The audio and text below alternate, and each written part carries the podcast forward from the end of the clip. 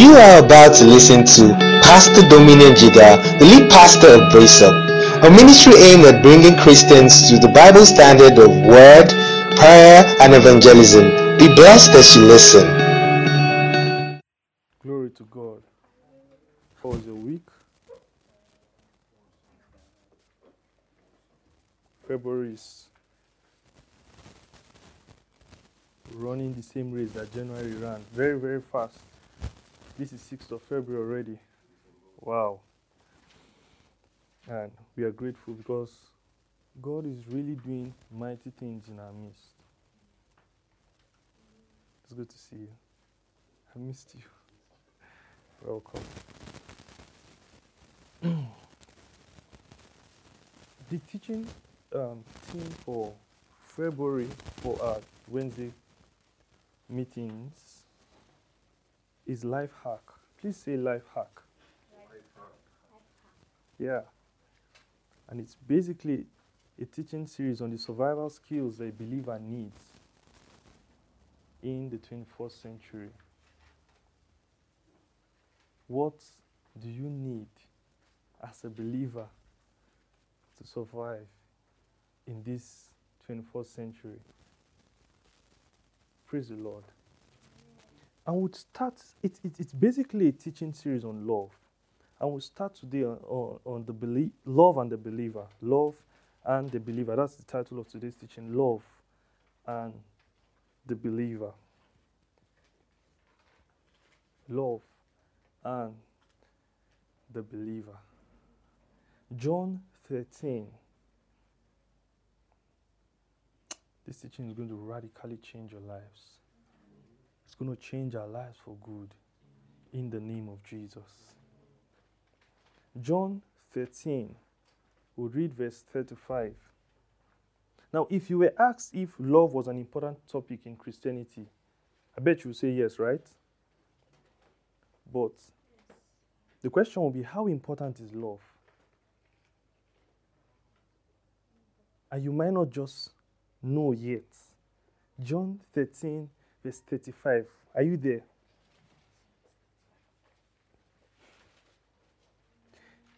Ha, ha, ha, ha. You might not be ready for what you see. John 13, 35. Mm-hmm. Are you there? All right, let's read together. One to go. By this shall all men know that ye are my disciples, if you have love one for another. He said, now Jesus was the one speaking there. He said, By this shall all men know that you are my disciples. Meaning, if you asked Jesus, all right, now that you're about to go, how will people be able to differentiate your disciples, believers, from other people? His answer was this that you have love one for another. Meaning that characteristic alone differentiates a believer from others. Praise the Lord. He didn't say, By this shall all men be able to guess. He said, They would know that you are my disciples. Meaning, a believer cannot say he doesn't love another believer. A believer cannot hate or dislike another believer. Love is a marker of believers. Last month I said generosity was a marker of believers, right? How many of you can remember? You said? Joy. Joy was a marker of joy. Okay. Then I also said generosity when read from 2 Corinthians 9. It says the testimony that accompanied your faith. But you see how all of these come together in this teaching joy, generosity, they are all under the umbrella of love. So, love is so important. Praise the Lord. First John chapter 3.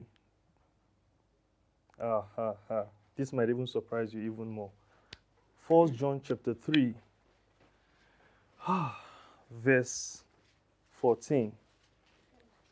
First John 3, 314. Ha. Are you there?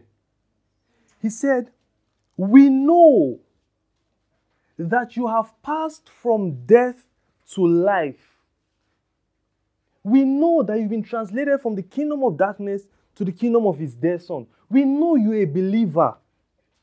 He said, because you love the brethren. We know that we have passed from death unto life because we love the bread. Meaning, I can come to a valid conclusion that you are not saved if you don't love the believers. We know that we have passed from death to life. Listen, he didn't say because you love your fellow Brace Up members.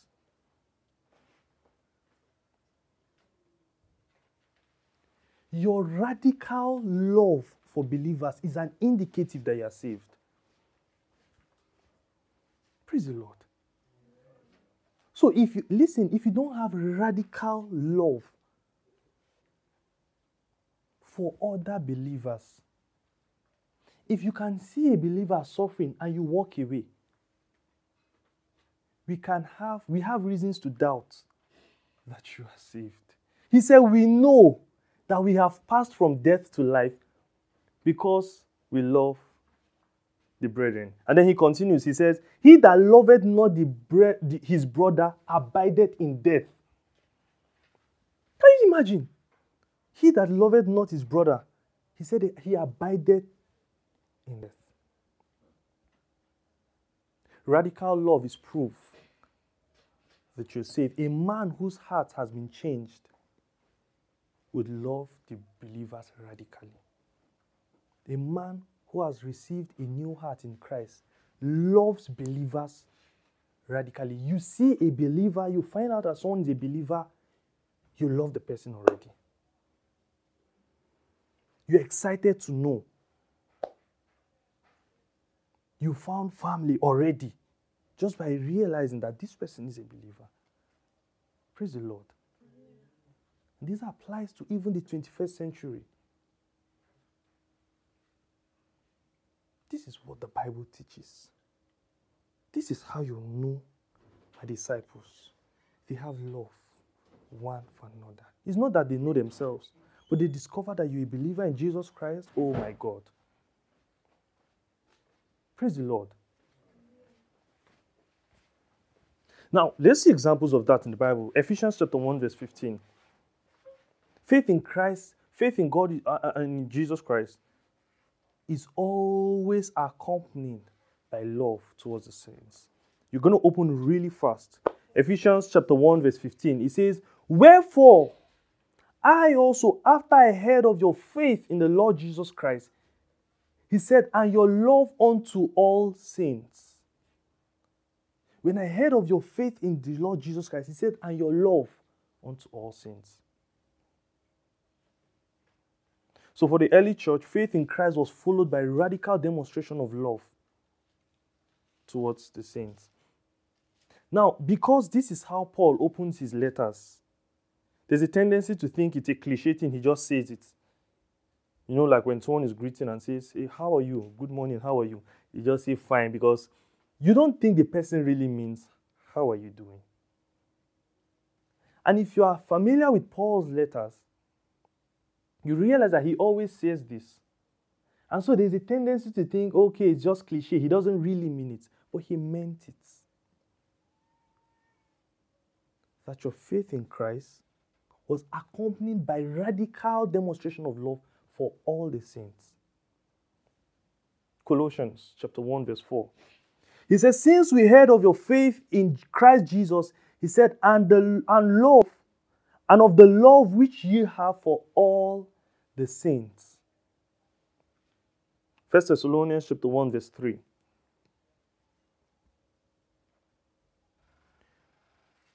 We are bound to thank God always for you, brethren, as it is meet, because of because that your faith groweth exceedingly, and your charity of every and the charity of every one of you,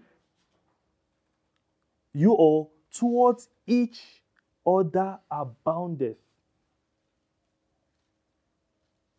Let me tell you something. To assume that he didn't really mean that they have love for all the saints, to assume that they didn't have radical love for all the saints is to assume that they didn't have radical faith in God. Because their faith in God was always placed side by side with their love for the saints. To assume that they didn't have radical love for the saints is to assume that they didn't have faith in God.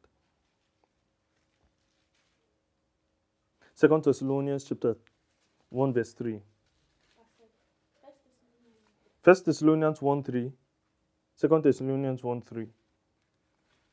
Now Philemon 1 verse 5 says, Hearing of your love and faith which you had towards the Lord Jesus Christ,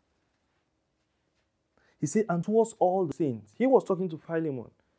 He said the guy had faith in the Lord Jesus Christ and love. This is a believer towards all the saints. Praise the Lord. The question is that is that who you are? Do you understand? Hebrews chapter 6, verse 10. For God is faithful. Um, for God is not unrighteous to forget your work and labor. Do you see that? He calls it labor of love. Meaning it was radical. It wasn't passive. It wasn't, it's not, oh, I just love all the believers. Someone told me one day, he said, I pray for you every day. I said, Oh, are you serious? Wow. That touched my heart. Tell me about it. He said, I pray for everybody in Nigeria. Seriously? Is that how you pray for yourself? Like, God, just fix Nigeria. Since I'm in, I'm part of the group. Eh? You think it's Venn diagram? Set A, Nigeria. no, it wasn't passive love. He called it the labor of love. It was work. It was work. So, can we see the labor of love that you have for the believers in Nigeria? Do we see it? How did he know they had labor of love? Meaning the love was discernible. Praise the Lord. It was discernible. There was what they did that indicated to him that this guy is, has labor of love towards. The Lord.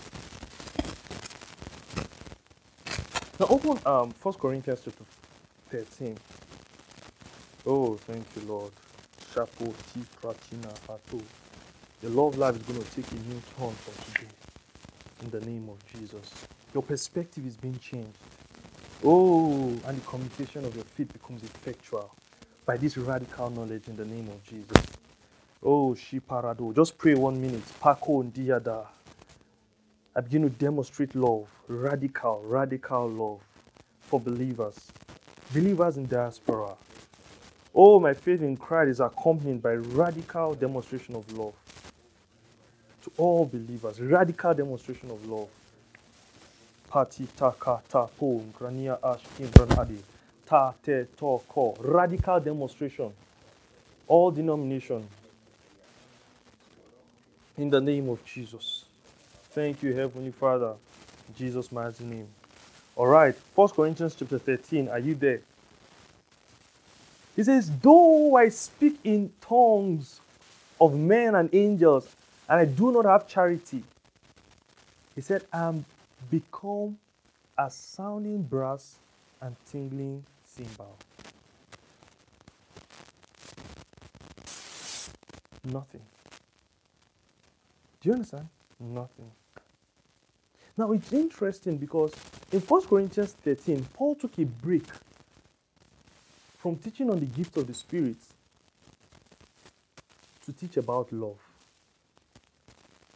He was actually talking about tongues, interpretation, and prophecy in the ending part of chapter 12 of 1 Corinthians. He picked up again on tongues, interpretation, of prophecy in chapter 14. But he took a break. And what does he say? Read verse 2 together. One, two, go.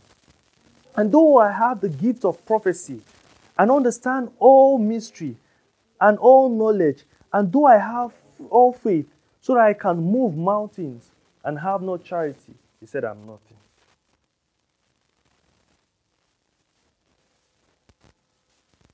Praise the Lord. That means in my goal to demonstrate faith, to grow in the knowledge of God's word, to walk in the miraculous, to prophesy. He said, if I do not supersede it with the goal to love, it's nothing.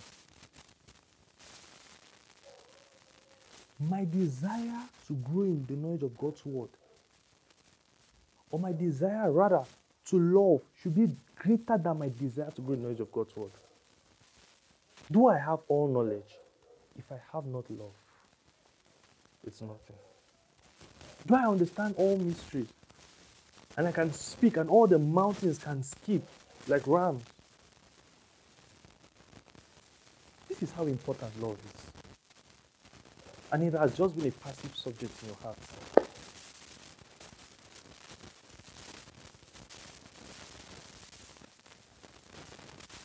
He said, Though I bestow all my goods to the poor. This is generosity, remember.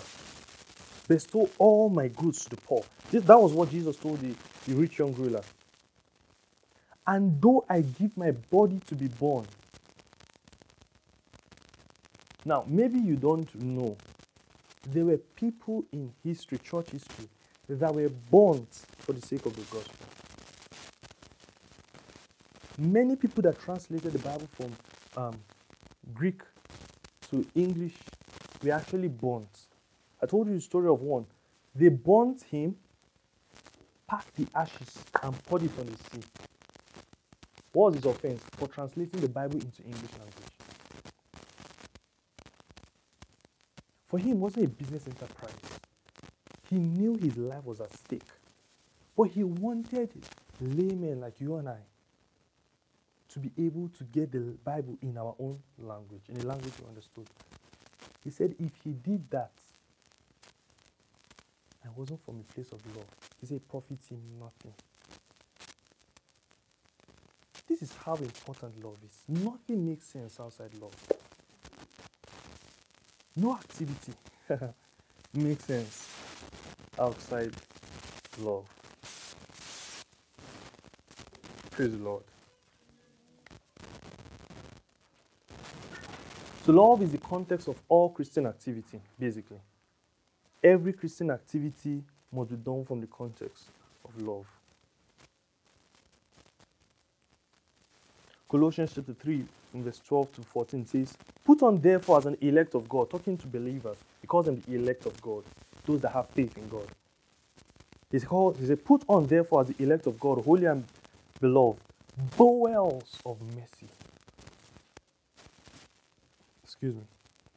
He said, Put on bowels of mercy and of kindness and humbleness of mind and meekness and long suffering, forbearing one another forgiving one another. If any man have a quarrel against any, even as Christ forgave you, so also do ye. 14, verse 14 is very powerful. He says, above all these things, put on charity, which is the bond of perfection. Bond. It brings everything together. Everything makes sense in the context of love. Whatever activity you are carrying out for God, for the kingdom, if love is not at the center of it, it doesn't profit you anything. It doesn't matter what you do. God and evangelize, pray, heal the sick, raise the dead, cast out devils, gospel. Don't do it in context of. No reward. Praise the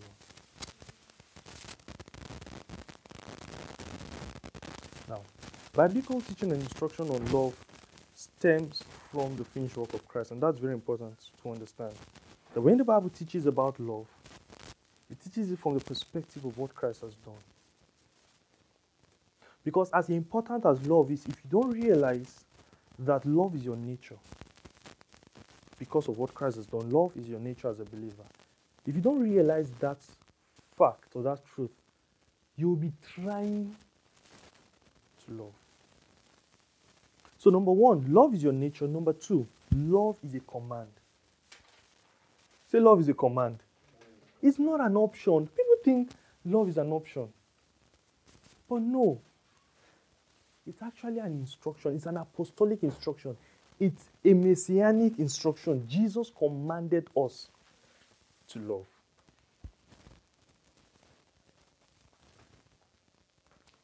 Praise the Lord.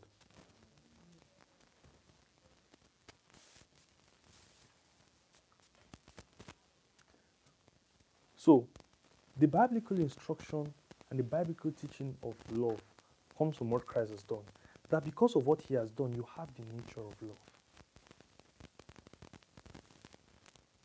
So, I don't find it difficult to love because I have the nature of love.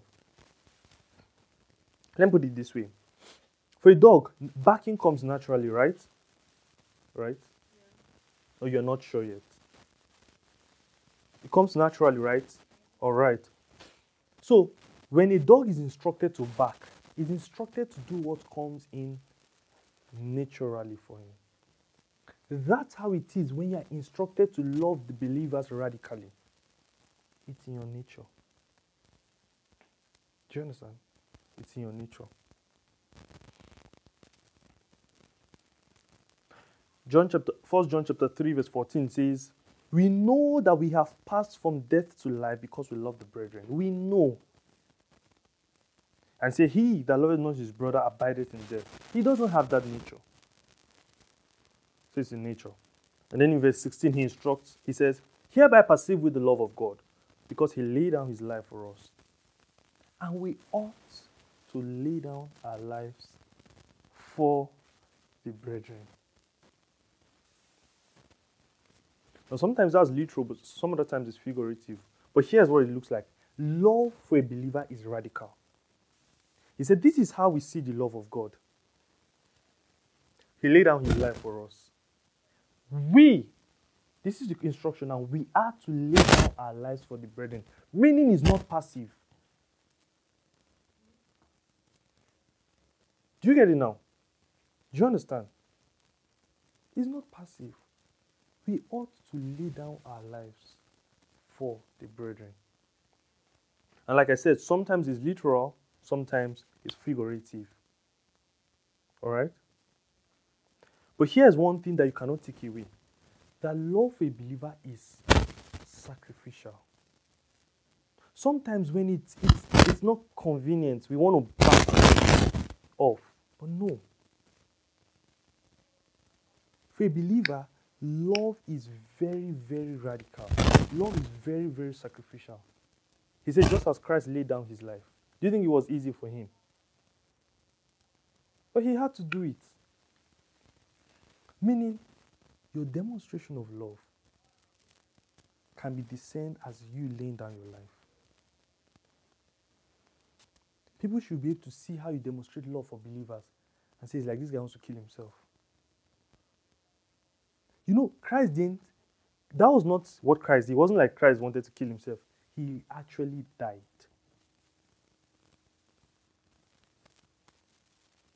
So when we see your demonstration of love, we should say, it looks like this guy wants to kill himself.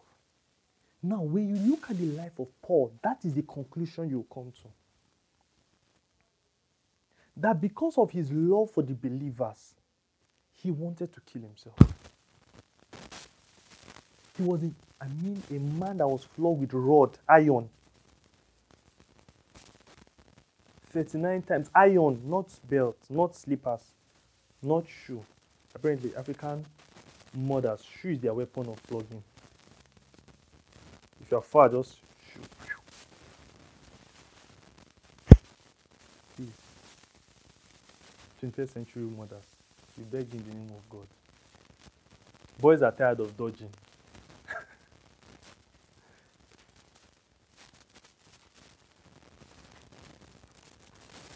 He said he was shipwrecked. He was robbed.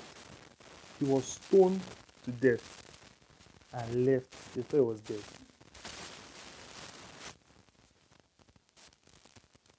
And you and him will stand on the same line for judgment.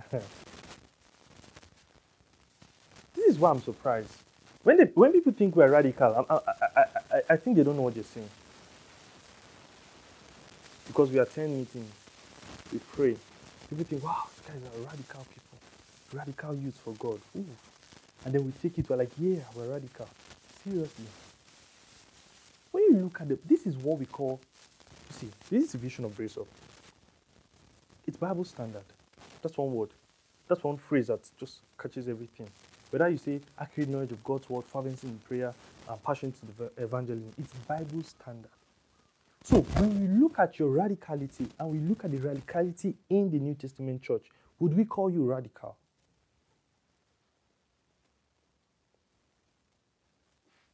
Do you understand? Look at how love was demonstrated among believers. In Jerusalem, people were persecuted and killed for preaching the gospel. They left Jerusalem, went somewhere else, and preached and were evangelizing. They even took over the city without anybody coordinating them. Because the apostles were in Jerusalem. Don't let anybody deceive you. We are still learners when it comes to being radical. Praise the Lord. But love is a marker of believers. And your love must be very, very discernible. You must have radical love for all believers. Praise the Lord. Now, I'm going to tell you how to. Because it's not enough to know that you ought to love, you have to learn how to love people. Praise the Lord. Because, of course, we say we all love all believers. But when we look at your conduct, when we look at your motives, we might not come to the same conclusion. Let me introduce you to a concept that I call perceived relationship. Please say perceived relationship. Please say it again. I'm not hearing everybody's voice. Thank you. Excuse me. Now, some might assume that when I say perceived relationship, it means a relationship doesn't exist. But that's not what I mean. Perceived relationship means that your mind has come to terms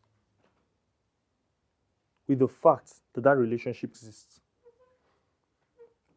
your mind has come to terms with the fact that that relationship exists. And let me give you an example.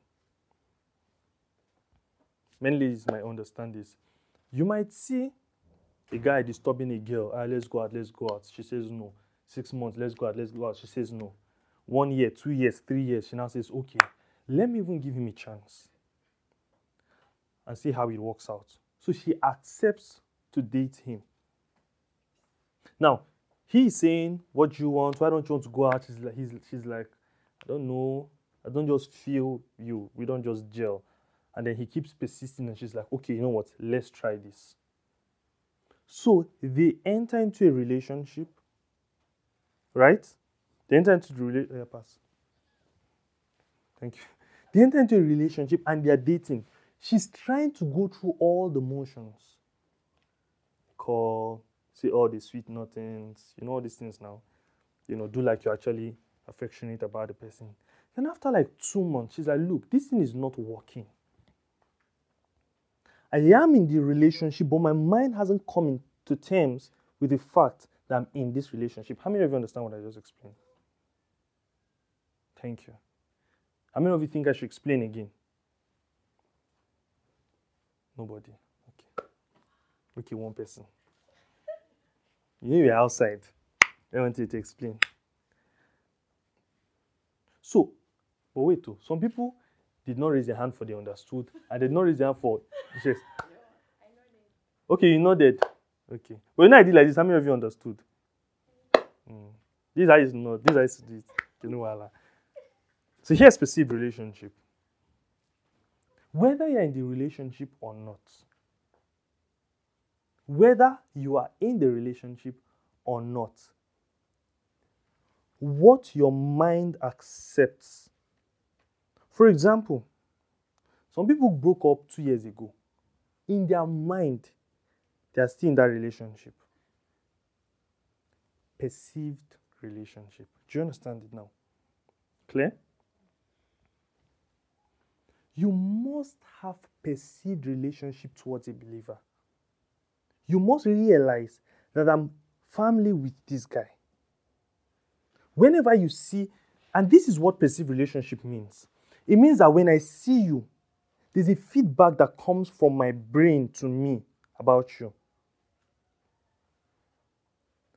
So when you see maybe the call of the person you're in a relationship with, there's a feedback that your brain gets.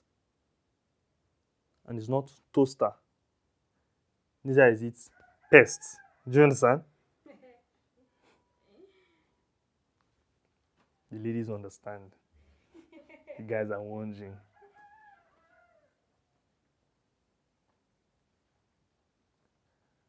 If you don't have that perceived relationship towards a believer, you will find it difficult to demonstrate love.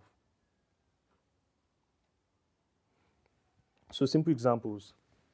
Maybe your brother has a company or works in a company, has a good position. Then he's packing for his employees or his co-workers. Um, I almost, I almost said downliners. What do they call them? Subordinates. Thank you. Subordinates. MMM people been saying downliners. All right. So he's probably shouting at them, you know, getting angry. Now, not everybody really annoyed him, but you know, you know the way he just spread hatred around and anger around like coffee tea, just just like that. So even his secretary that didn't really annoy him, just shouting at her. And then maybe he's in his office and he's just shouting at everybody, You, why didn't you do this? You, why did you sack the cleaner? You say you said me to sack it. Eh, but so how will my office be clean? He says, I don't know. You said I should sack her yesterday and I've done. He said, but my office is dirty. So he's just basically just angry with everybody. And then you knocks on the door. Knock, knock, knock. He's like, who is that? And then your parents sent you to him and he knows. So you open the door and peep. I say, hey, Isaiah, how are you? I come in, come in, come in, come in, come in, come in. See that? See the feedback he got. Because he saw you, his brain immediately told him this is someone to demonstrate love to. Do you understand? Sometimes even a potential customer might come, knock. Who is that? Just your face. Who are you? Go and come back tomorrow. See that? But because it is you, family, his brain is has is been wired to respond that way. Another example. Maybe you have a cousin that you don't even, you know those cousins you don't know that they exist. They just told you two weeks ago that ah, there's this person that is actually our cousin. The person is staying in the UK. Say, oh, are you serious? Oh, that's that's good. And then suddenly they say they are coming. They'll be around. Say, hey, are you serious? Oh, that's good. And they'll be staying in the house. All right. So basically, your brain begins to try to process the whole thing. How will they look like? Okay. And then they tell you, oh, the person is your age range. The guy is your age range. So you already figured out that the person is staying in your room. Because you You don't know the person, but you're already programming yourself. Okay, I need to make this place a little more comfortable for the person. You're already accommodating someone you don't know. You're already preparing, you're already loving on someone you have never seen. You don't even know if the person is annoying. But because of perceived relationship, I believe this person is family. You're already loving the person, making it comfortable for the person. So that's what perceived relationship looks like. It's a preconceived notion you have. Let me let me say this one more example. Sometimes members of your family annoy you in a way that you tell yourself, look, I'm leaving this family.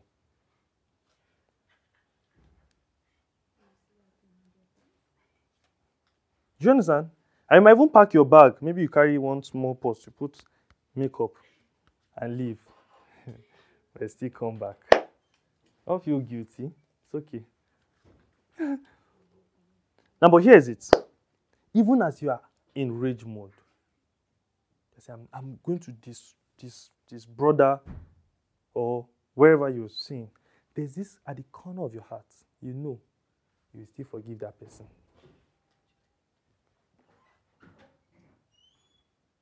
He has no respect for what the person has done. It's called perceived relationship. You have you have educated yourself that if it's this person, no, I must forgive last last. Now, until you have perceived relationship about believers, you won't be able to love them the way you ought to. Is it clear now? Does it make sense to you? Thank you. So there's a way you have to educate yourself just like before you, you ever saw that cousin that was coming from abroad, you didn't you haven't seen the person. You don't know if you like the way the person looks. You don't know if you like the way the person smells. You don't know if you like the way the person behaves. You are you already programming yourself to accommodate that person.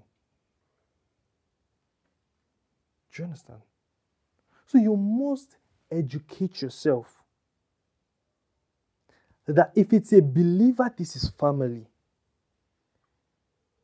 There is a way I must respond to believers. Listen, let me tell you what it means. It mean, listen very well. It means if you were that person and you were sparking for your employees, and one of your employees knocks, and you're like, Who is that person? And then he opens the door, and it's an employee that is a believer. Your mind must be programmed to respond family. Family.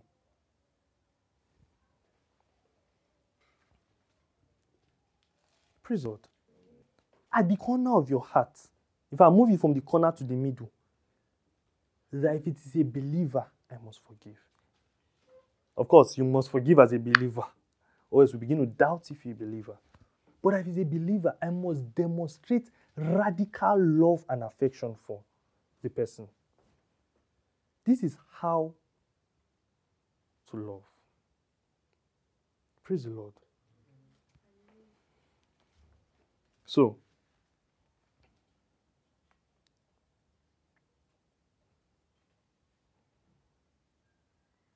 in the world, love is selfish. For a believer, love is sacrificial. That's very important. I think we've read it, but let me just say, read it again. 1 John 3.16 says, This is how we know what love is. Christ laid down his life for us, and we ought to lay down our lives for the believers. Do you understand? Okay. So let me talk about forgiveness. It, it, doesn't make sense to talk about love without talking about forgiveness. Because it's easy to love those that are nice. Right? Nice believers, it's easy to love them. Just meet one believer, the person is just so happy to see you. I mean, it's easy to just reciprocate. But when the person now offends you, that's when there's an issue. And you must be taught how to do these things. So I'm going to look at it from two perspectives. Usually, people talk about, you know, forgiveness from the perspective of the offended. But we also have to talk about it from the point of the offender also.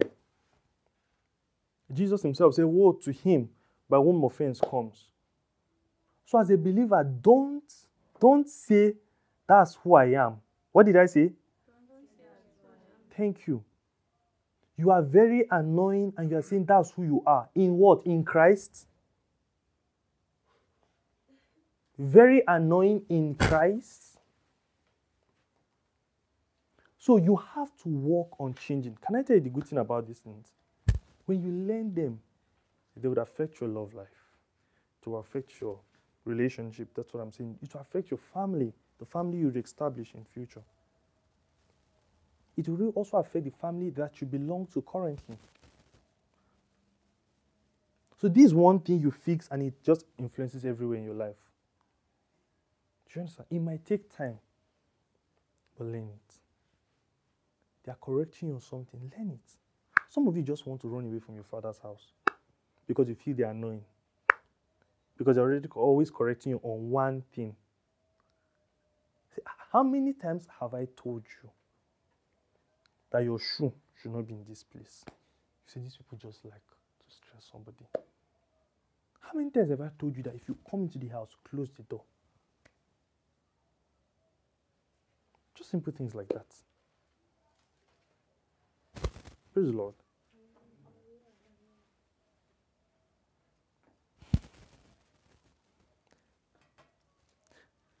So, there must be a system for forgiveness.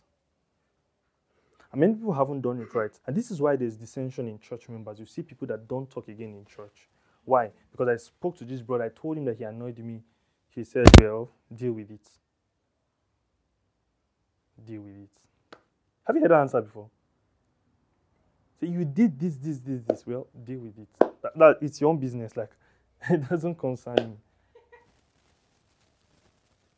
The world will teach you that. So be very careful. Can I tell you the truth? As a believer, when you want to demonstrate love, it will look like they are using you. It will look like they are marching on you like footmats. They're riding on you. Because you have to lay down your life. So if your reputation is in your head, you're not ready yet. The Bible says, Let this mind be in you, who was in, um, which was in Christ who himself was very nature God. He did not look at his nature as God as something to hold for his own personal advantage. He did not look at his reputation as something to grasp for his own personal advantage. He gave it up and died the death of a sinner.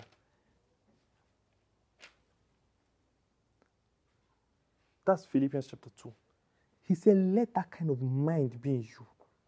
Don't hold on to your repetition. You have to let go of that repetition and demonstrate love. Simple. That's what he was teaching you. Let go of who you are and demonstrate love to a believer. Praise the Lord.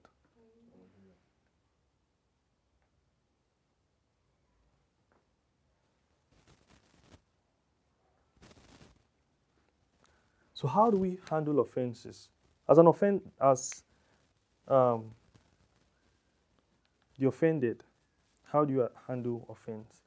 Matthew chapter 18, from verse 15 to 17, Jesus teaches us something we must learn.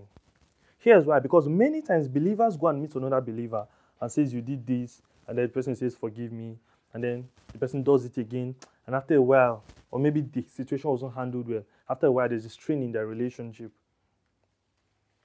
and then you're like, well, the person will always continue to do that. I mean, I'm not ready to talk, or I don't want to quarrel. So the person did it, I'm just going to move away. Let me say something. People say that love is a command, friendship is not. How many of you have heard it before? Love is a command that the Bible gives, not friendship. So I, I don't have to be, I don't have to continue being your friend. I don't totally know how that thing works out, but I'm meant to demonstrate radical love to you, but we are not friends. It's the equivalent of saying we live under the same roof, have the same parents, I love you radically, demonstrate love to you radically, but we're disconnected. How possible is that? That you radically love your brother. Demonstrate radical love towards your brother, but we're not friends. I don't know how it works. But here's what I want to say. I hope underlining that statement is not anger and dissension. Do you get what I said? Because people say, okay, love is command, not friendship. I hope under that you're not being friends with the person is not anger. Okay, I'll love you, but let's just not be friends. I hope anger is not at the base of what you're doing. Of course, I cannot talk to everybody. I can't make friends with every believer. Do you understand? I can't make friends with every believer. There are believers in the United States, there are believers in the UK. If I meet them today, we can talk. I can demonstrate love. If I go for a conference and there are a million believers, I can't start collecting everybody's number because I must be friends with everybody. No. But I can demonstrate love to those I meet. But because I'm not collecting your number doesn't mean there's hate. Do you get what I'm saying? So when you say friendship is not a command, love is. I hope there's no hate at the base of it. Praise the Lord. So this is how to resolve conflicts, and I want you to take it as an instruction. Are you in Matthew 18? Verse 15. Moreover, if thy brother shall transgress against thee, go and tell him his fault between him and thee alone. Go and tell him his fault. How? Between him and thee alone. In the name of Jesus Christ of Nazareth that died for you. That is where to start from. Did you hear it? That's where to start from. Not that you come and meet Brafemi. I said, Do you know what Isaiah did to me? I'm just looking at him. I'm waiting for the time our paths will cross. Then I'll, I'll, I'll, I'll, I'll give it to him. I'll give him a piece of my mind. Do you understand?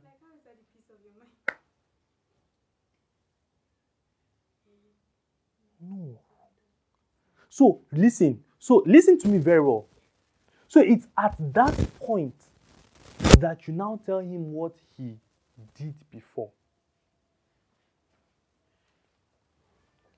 So you don't care whether it is alone or when we are together.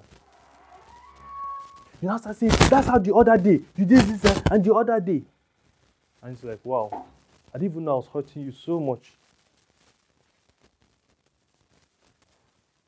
when you have offense against someone, where do you start from? It's not by telling another brother. Say, sister, please pray. You know, you know that's how that's on that level of gossip. I want you to just pray for patience for me. I don't want to lose my patience. I've learned. I've learned. These days, get my answer. Which what happened? It's like Pray very well. Say, don't worry, I won't answer. You will be very patient, yeah? Say that's what I want to do. I will do it. Praise the Lord. So, no. Alone is where you start from. Praise the Lord. What do I say? Good.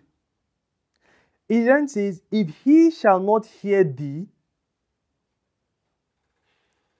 thou um, if he shall hear thee, thou hast gained thy brother. But if he will not hear thee, then take with thee one or two more, that in the mouth of two or three witnesses every word may be established. Now, this is hear what Jesus didn't say. He didn't say gang up against him. So you can't bring your friends, just all of them. Come, come, come. Do you understand? No. My simple advice go with mutual friends. Do you understand? Go with someone that is your friend and the person's friend. And then you see, guys, we are friends. We are friends. This guy said, did this thing. This, this thing. Let's say to this. We are friends. We are G's. Do you understand? By the time you carry your elder brother and your elder sister, and you say those are the two people you are presenting, it's not possible. Let me digress. Even listen to me. Even in relationship, when you have issues with your relationship, you not carry you not carry your girlfriend to your elder brother that's 30 years old to come and judge you people. He and his wife. No. Do you understand? No. Take mutual friends. Do you understand? Take mutual friends. You guys resolve it among yourselves. Now, he didn't say set up a panel. he said take one or two so that at the mouth of two or three witnesses, the truth shall be established. Not that there's now minutes of meeting, there's secretary, there's treasurer. They now sit and I say, please, may the plaintiff come to the stand. On top what? The person borrowed 100 naira credit has refused to pay. Do you understand? Some of you, you form group chats. Add all the echo girls, add all the accounting girls in the group chat. I said, this chat is to settle the matter between this and this. Then the person will leave the group. You add the person back. Same must be a part of this group. Praise the Lord. Praise the Lord. Take a mutual friend. Johnson, take a mutual friend. Praise the Lord. So the first step is to do what? Go alone. The second one is go with one or two mutual friends. You understand? Talk about the important things. Stop all this. Listen, you can't go with a mutual friend and you're the only one that talked. No. The Bible says, before you hear the other side of the story from the other person, this person will look justified. Do you understand? So if you are the mutual friend they are carrying, don't just just get there, just say, now, listen. Femi, you can't be acting that way. No. You must hear the both sides. Because, like the Bible says, if it's only one side you hear, you think this person is wrong. But then when you hear the both sides, and when you hear the mutual friends going, make sure you use an honest, fair judgment. No fear of favor. Tell the person that. And it's not, this is not you go and you now go to the back and say, ah, but you didn't try. No, no, no, no, no. If we are correcting anybody, we are correcting everybody here. Do you understand? We are correcting everybody here. You that went to go and call police.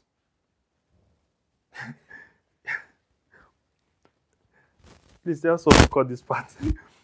um, in, in wedding party one, Ali Baba said, not the person call police now go win the case. So, do you understand?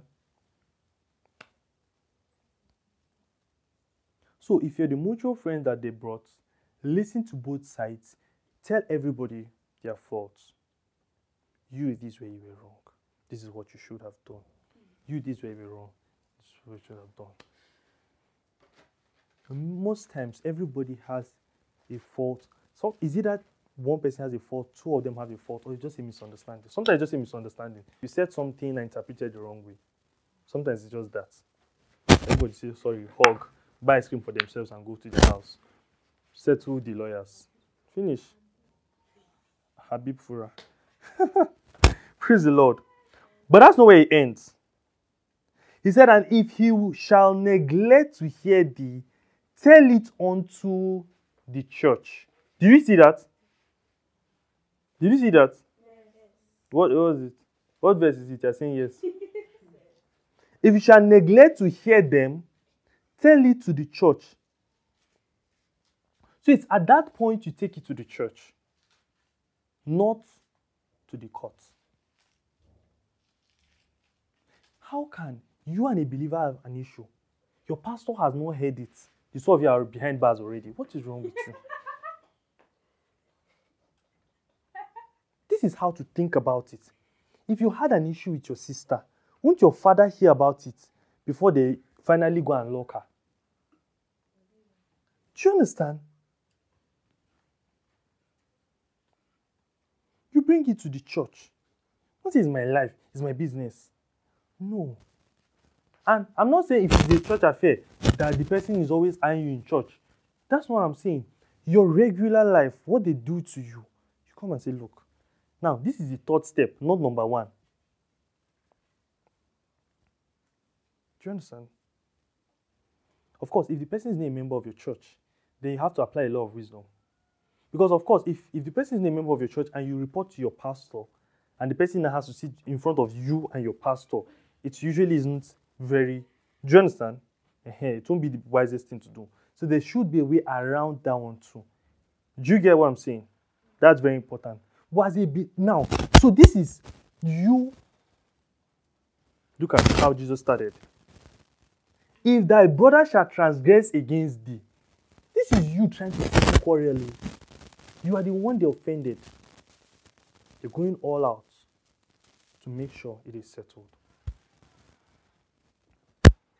If you shall neglect to hear them, tell it to the church.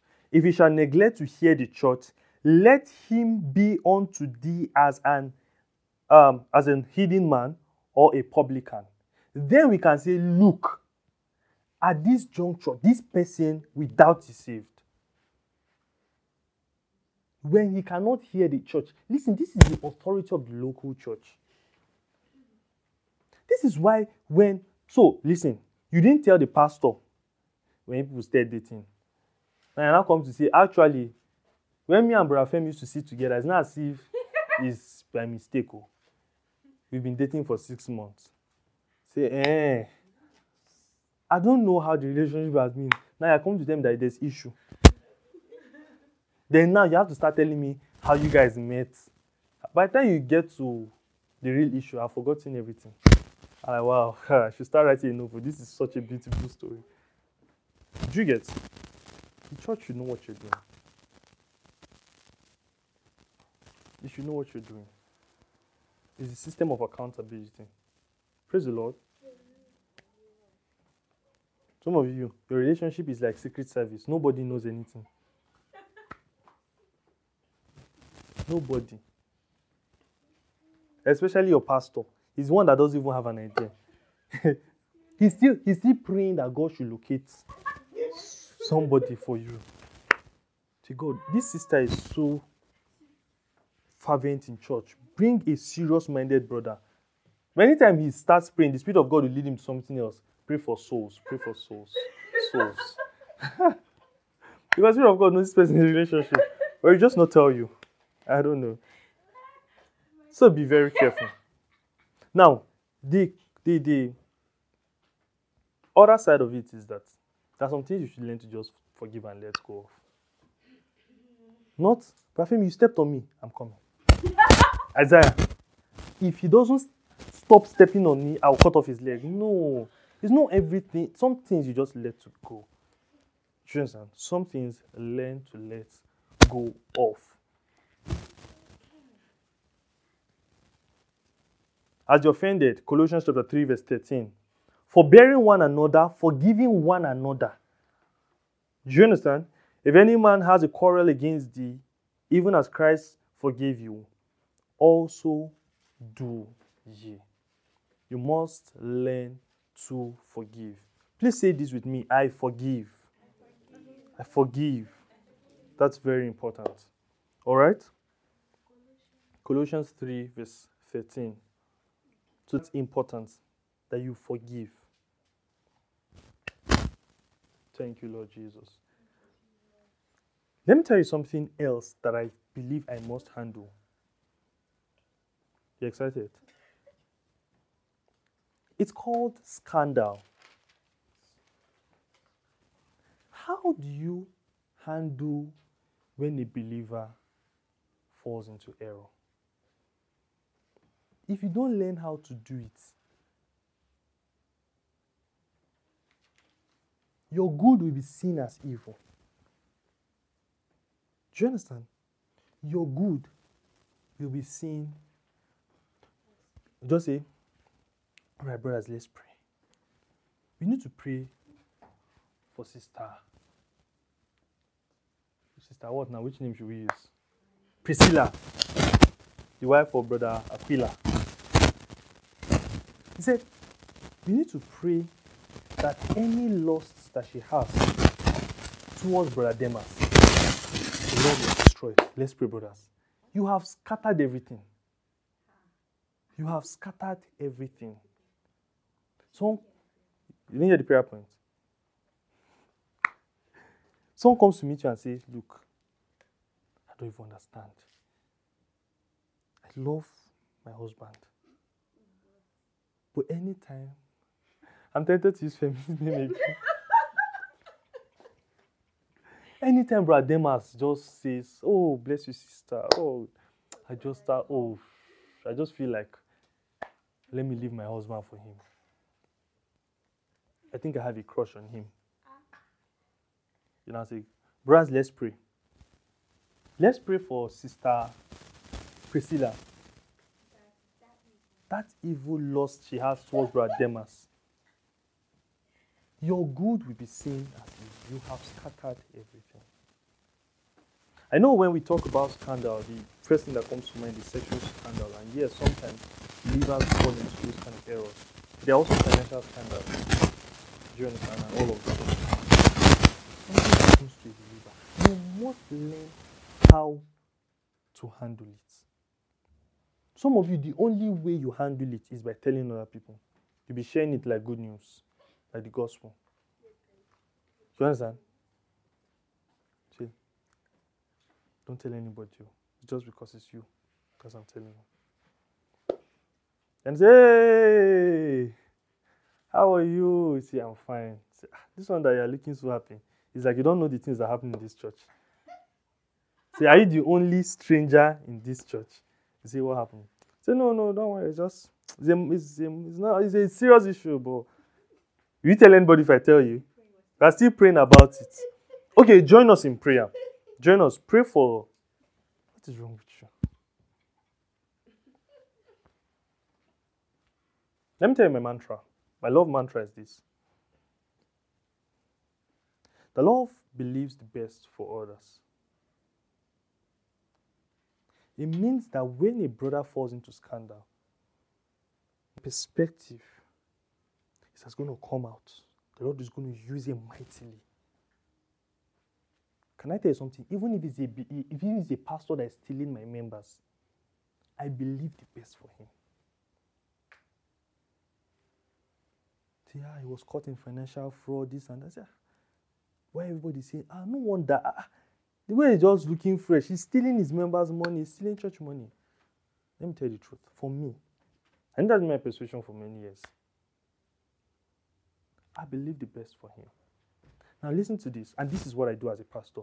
When you come and tell me that, let me use this, you come and tell me that brother is so, this is what he did, this is how he harassed me, this and that and that and that. He cheated on me, this and that and that. There's a tendency as a pastor to think, oh man, the more of them are wrong, just us are right. no. And that phrase, I got it from the Amplified Bible, 1 Corinthians um, 13 from verse 4 to 8. That love believes the best for others. So I tell you, look, my, my prayer is not that even if he left you, even if he left you on February 13, do you understand? And get into a relationship with February 14. This is how I look at it. And I'm very serious. This is how I look at it. That whatever relationship he has entered, the Lord would help them to prosper. They will do well. If they've made mistakes, the Lord will help them to fix it. He will give you someone good, He will give that person they'll enjoy their own relationship. Do you understand? It doesn't have to be, hey, we're watching. that person. All that glitter that is gold, though. No, all that just glittering, glittering that is gold. Because the person is looking good now, I'm sure. No. Love believes the best for others. Say this I believe the best for others. So maybe someone has hurt you in a terrible way, and then it's looking like ah, the person things are going smooth. You are now waiting for the person's downfall. No. No. Someone has hurt your family in a terrible way. You have to still believe the best for them. 1 Corinthians 13, from verse 4 to 8. It's an amplified. Amplified renders it that way. So I read 1 Corinthians 14, 13, from verse 4 to 7. So when a believer falls into scandal, this is how, this is my perspective. And this is how love looks like. Love is patient.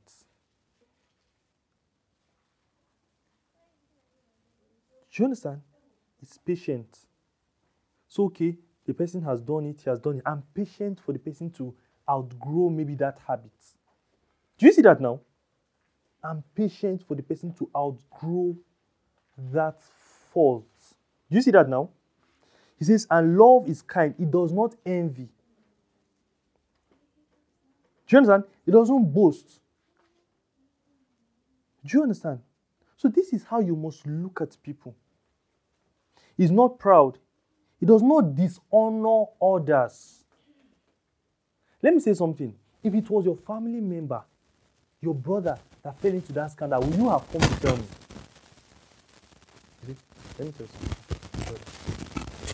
I'm my own brother. he beat his wife. Now, when that woman is pregnant for him. Are there real Christians in this world? Would you have done, if you will not do that for your family members, why do it for someone that's a member of the body of Christ? I like the fact that it says love covers a multitude of sin. This is what love does. It will not go out. Nobody will hear it. If you bring the gist to me, it has reached bus stop. It's not going beyond that place. Do you understand? I learned this when I was in 100 level that you can tell me something terrible about you. You know the way someone can look at you and you're already feeling bad. I learned this in a very powerful way. Someone told me something about him. I said, God, how am I going to look at this person now? I have to look at him with an eye that doesn't judge him at all. And must be able to look eye to eye. That's when I realized that that is even more difficult than what you say. Is it to say, you don't worry, you'll be fine. But your eyes, no. Do you understand? So I must be able to look at you the way I ought to look at you. You must. I'm, the reason why I told you is not because I'm telling you just. It's because I expect that one day someone will come and meet you and confide in you and say, This is what I'm going through. But this will happen.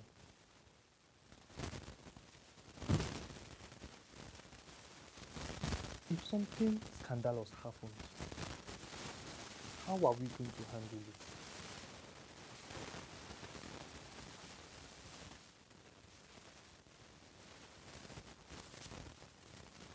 Joshua Selman said something many years ago. He spoke about a lady in their fellowship that was pregnant and actually had a baby. he treated the lady so well, people started suspecting her father.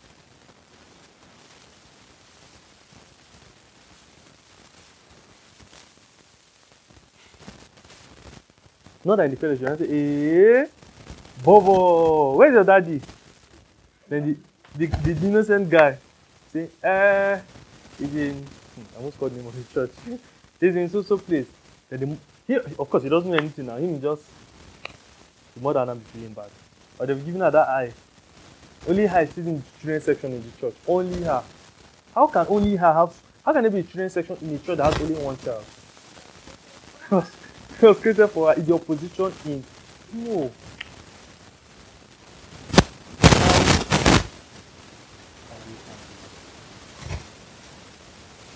doesn't dishonor others, doesn't, is not self-seeking, is not easily angered, keep no record of wrong.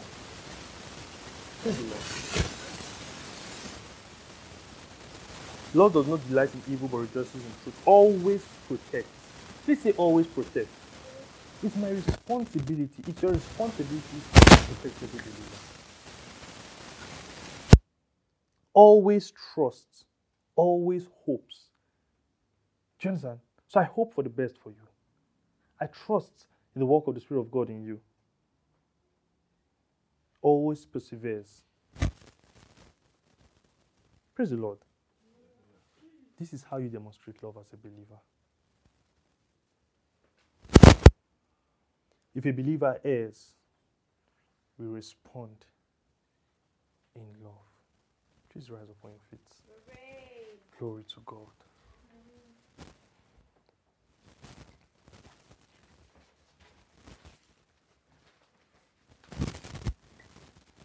So much has been said. And we know that love is the marker of believers.